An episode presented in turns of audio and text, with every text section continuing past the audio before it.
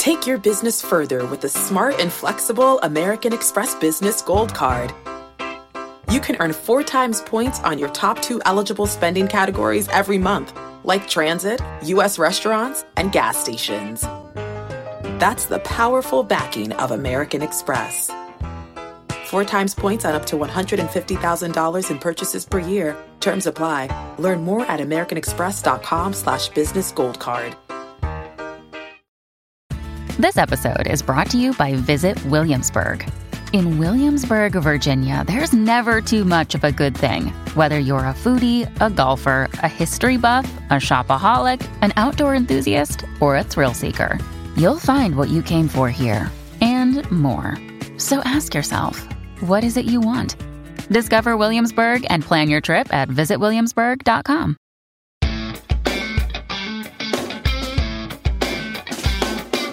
What if you could do something once and then benefit from it many times over? When it comes to writing something to be shared online or otherwise creating something to be shared online, could be multimedia. The idea is to write it or create it once, then use it many times. This is the method known as repurposing content. Work smarter, not harder. Always good advice. But it's not just a matter of copying and pasting, at least not most of the time. There is an art to the process, a method to the madness, or at least a few tweaks you need to make. That's what we're going to talk about in this episode. Welcome to Side Hustle School. My name is Chris Guillebeau. It's all about finding ways to make your life better through a money making project. I try to make this show for busy people who don't have a lot of time but want to invest in themselves. That's why these episodes are short. And hey, this episode might help too, because again, if you could do something once and then benefit from it many times over, well, that's going to save you a lot of time and reap rewards. All right, the listener question and my answer coming up after this quick shout out to our sponsor. Another day is here, and you're ready for it. What to wear? Check. Breakfast, lunch, and dinner? Check. Planning for what's next and how to save for it? That's where Bank of America can help. For your financial to-dos, Bank of America has experts ready to help get you closer to your goals. Get started at one of our local financial centers or 24-7 in our mobile banking app. Find a location near you at bankofamerica.com slash talk to us. What would you like the power to do? Mobile banking requires downloading the app and is only available for select devices. Message and data rates may apply. Bank of America and a member FDIC.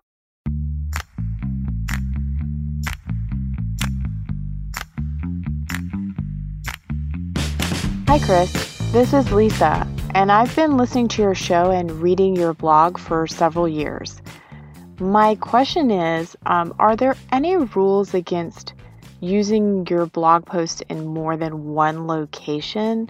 It seems like a lot of trouble to write for a blog, create social updates, and enter the world of multimedia my ideal situation would be just to create the content in general and then repurpose it in different mediums, but what's the best way to do that? It seems there are different formats and best practices for each one, so I'm not sure how much editing will be required.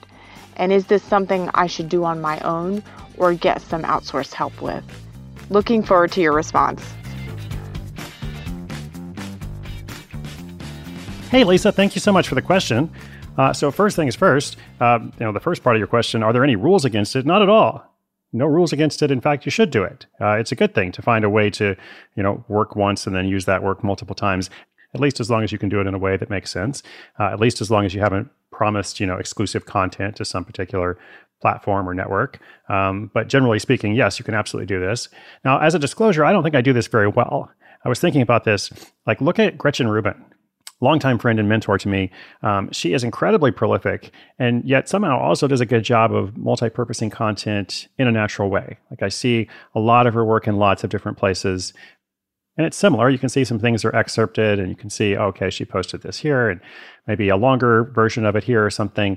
Um, but it all works. It all works really well. Uh, Jon Acuff, another friend, he's also good at this. Um, lots of other people too. I just mentioned those two because I am not an expert, um, but I do understand the concept. Uh, in fact, I was talking with Jon recently. Uh, he said he's been trying a service called Monday.com. Which is not a sponsor, no affiliation. He just mentioned them because he said uh, it's been helping him out with scheduling posts to various networks, uh, which solves a lot of time, solves a lot of coordination with his virtual assistant. There are other platforms like that as well. Buffer.com, Later.com do some similar things. Um, now, that doesn't solve the editing issue right? For that, you need to find the right format for all the platforms you plan to publish to. So if you've got that blog post and you want to put it on LinkedIn, you might have to shorten it because they have a, a length limit. If you want to turn it into audio or video or something, then that's obviously going to require further work. So there is a, a reformatting process that needs to take place. Uh, then you move it into a scheduling tool like one of those that I mentioned or another one. Um, and if all that sounds complicated, well, that's why I'm not great at it. But the core part of it is pretty simple. Okay, so let's use an example. Let's say that Lisa has a blog post about, I don't know, investing in index funds or plant based breakfast foods or knitting Norwegian sweaters. Take your pick. Three options there. And this could also be a podcast or a YouTube video. Uh, and Lisa wants to create an excerpt of this post uh, for Facebook and Twitter. So then she does that. She also wants to publish a clip or a screenshot to Instagram.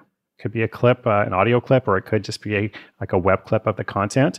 Um, but don't stop there. Like those are some obvious uses, but could it also become part of an evergreen email series? Uh, something that Lisa includes in a course, an ebook, or a paid product. Uh, maybe there's some other platforms that I haven't even mentioned. The trick is to make all of this as easy as possible for you, while also making it as authentic as possible for anyone who encounters it. That's why you need to be familiar with the format of each particular platform or location or medium. Okay. Now, another tip is to think about it from the front end as well. Like when you create content, when you set out to write that blog post or record the podcast or whatever it is, or even if you're just thinking ahead, if you're thinking about your next idea, consider how you will create for multiple formats and platforms. And that might be easier than working backwards after you've already found a particular flow. So I offer that advice to you and perhaps to myself as well, because I should get better at it. So thank you, Lisa, for the inspiration. And thank you, listeners. I'm so glad you're out there. Thank you for being part of Side Hustle School. You are amazing. If you have a question of your own, come to sidehustleschool.com slash questions. We're going to continue to feature them throughout the year, along with updates from other listeners. So be sure you're subscribed wherever you get your podcasts. My name is Chris Guillebeau. You're listening to Side Hustle School.